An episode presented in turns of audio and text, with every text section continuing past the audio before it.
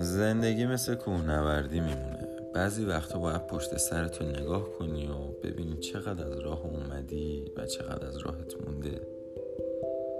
اون شیب سخته رو که فکر می‌کردی گذروندی یا نه. به کولت یه نگاهی بندازی ببینی چیزی کم نداری. راستی باید یه هم نورد خوبم داشته باشی.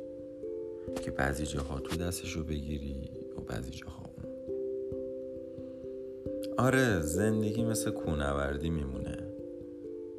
بعضی وقتا باید آواز بخونی.